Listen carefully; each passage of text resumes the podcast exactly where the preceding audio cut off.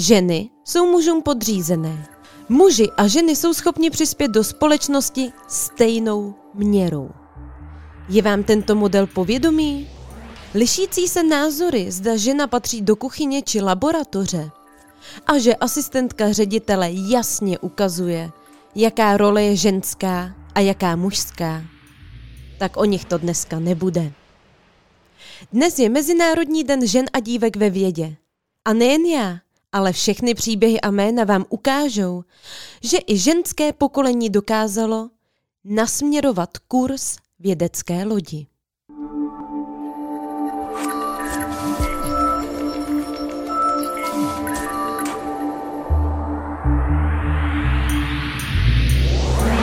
Plzeň. Město piva a průmyslu. Město s nejvyšší kostelní věží v Česku a bohatou historií. Město, kde se zrodily úspěšné firmy. Pojďme společně proskoumat minulost a budoucnost, ve které velkou roli hrají nové technologie. U mikrofonu se budeme střídat já, Lenča, A já, Raduš. je tady nový díl z divokého západu. Mezinárodní den žen a dívek ve vědě není zcela dobře znám. Možná je to dáno tím, že byl vyhlášen OSN až v roce 2015. Možná je to dáno stereotypním pohledem na svět, kdy označení vědkyně jednoduše nejde přes pusu. A i když se o tom moc nemluví, ženy přispívaly svými objevy a vynálezy odedávna.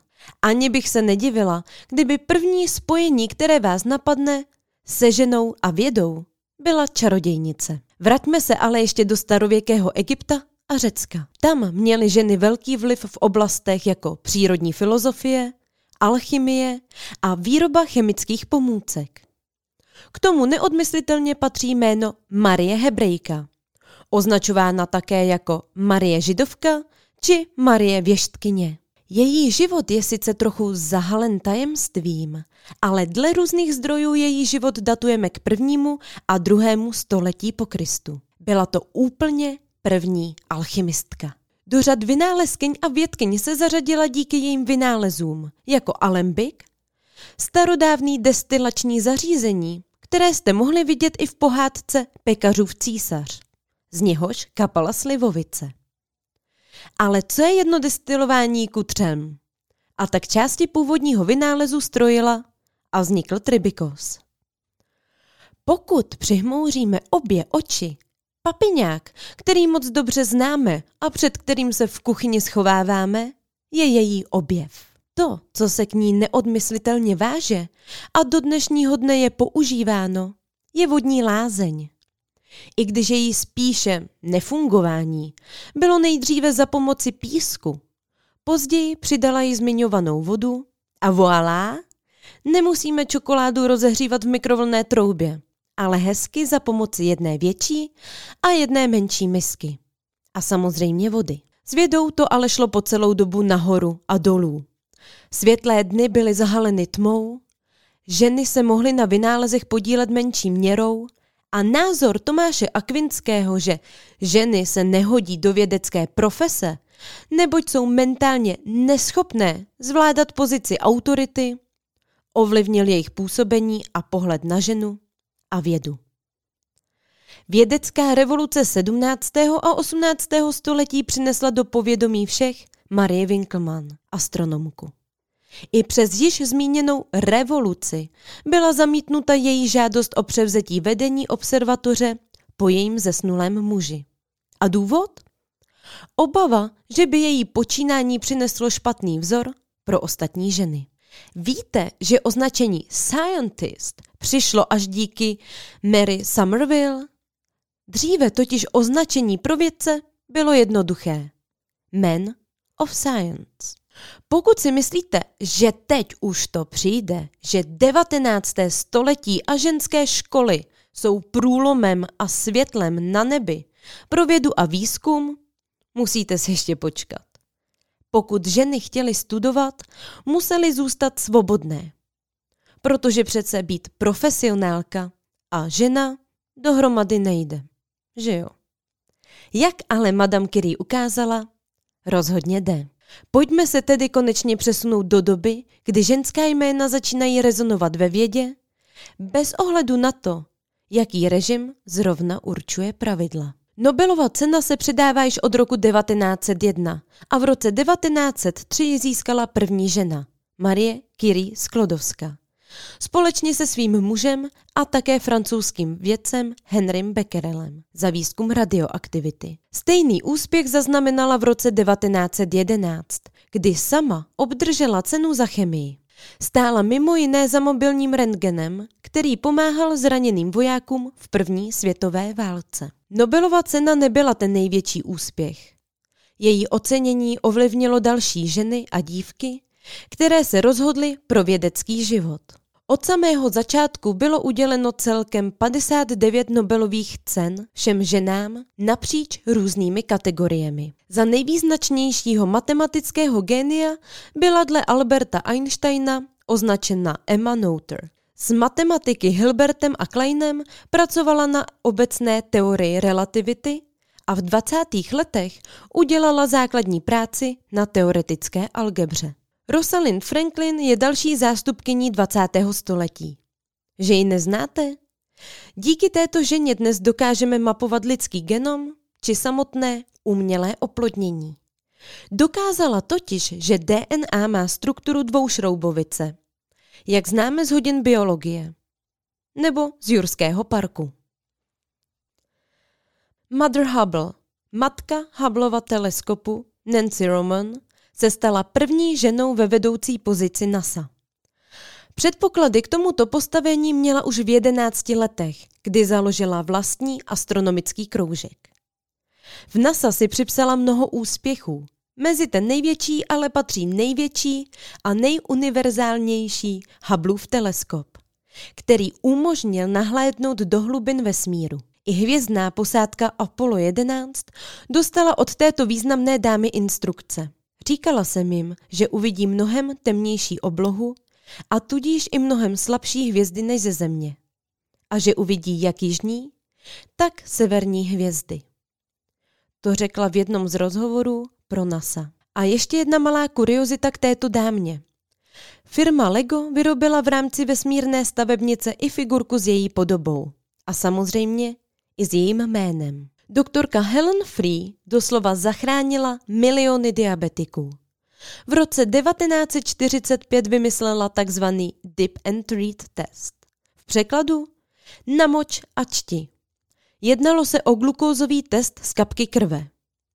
Díky tomu si lidé po celém světě mohli hlídat svou hladinu glukózy v krvi, aniž by museli přejíždět do nemocnice.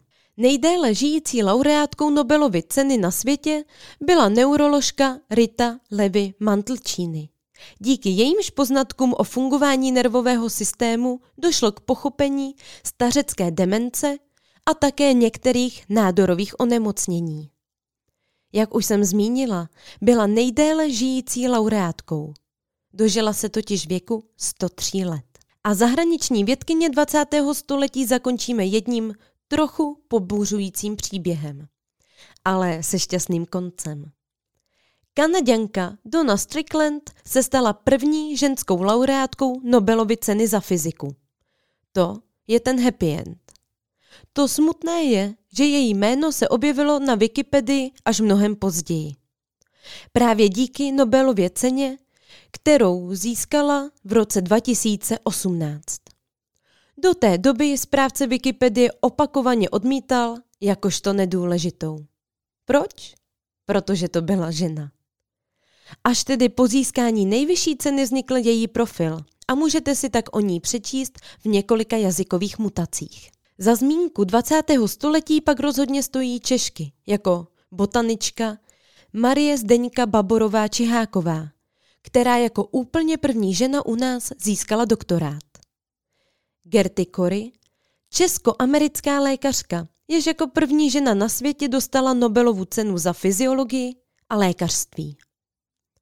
Lékařka Anna Bajerová, které uznali lékařský diplom až v jejich 60 letech. Adéla Kochanovská Němejcová, radioložka Fyzikálního výzkumného ústavu škodových závodů, o jejíhož syna se starala dětská sestra a hospodyně, aby se nemusela vzdát své profese. Helena Ilnerová, fyzioložka a biochemička stojící v čele Akademie věd České republiky v letech 2001 až 2005. Její tým zjistil, že biologické hodiny savců jsou modelovány délkou dne. Lépe řečeno, roční dobou. Tento podcast bych mohla natáčet celé dny a přesto bych určitě zapomněla na jednu z mnoha vědkyň, které se podepsaly či podepisují ve světě vědy a které rozhodně stojí za váš čas. Proto jsem tématu moderních vědkyň věnovala samostatný článek na LinkedInu, který najdete na stránkách Sitport. Pozice českých žen ve vědě není moc slibná. Lépe řečeno, v rámci Evropské unie opravdu hodně zaostáváme. Celým tímto problémem se zabývá NKC, Národní kontaktní centrum, gender a věda. Vedoucí oddělení NKC Marcela Linková v rozhovoru pro českou televizi uvedla několik zajímavých statistik. Mezi absolventy doktorských programů na vysoké škole v České republice je 44% žen. Největší zastoupení mají v lékařských vědách. Ženy výzkumnice ale v České republice tvoří 28% z celkového počtu pracovníků. Jako hlavní problém uvádí Marcela Linková fakt, že ženy po dokončení studia do výzkumné profese již nenastoupí. A příčiny? Ve velkých městech, kde jsou výzkumné laboratoře a univerzity, chybí zařízení s péčí o děti. A covidová doba tomu také moc nepřidala.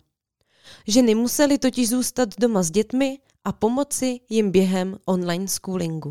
Další překážkou jsou i předsudky vůči ženám. Tedy schopnost žen vést tým lidí, průraznost, ale třeba i strukturální překážky. Věřím, že nová doba přinese řešení, jak zdolat všechny překážky a ženy, nejen ty české, budou ve vědě vidět. Právě minulost, o které byl dnešní díl, ukazuje, že to jde. A kdy jindy, když ne teď?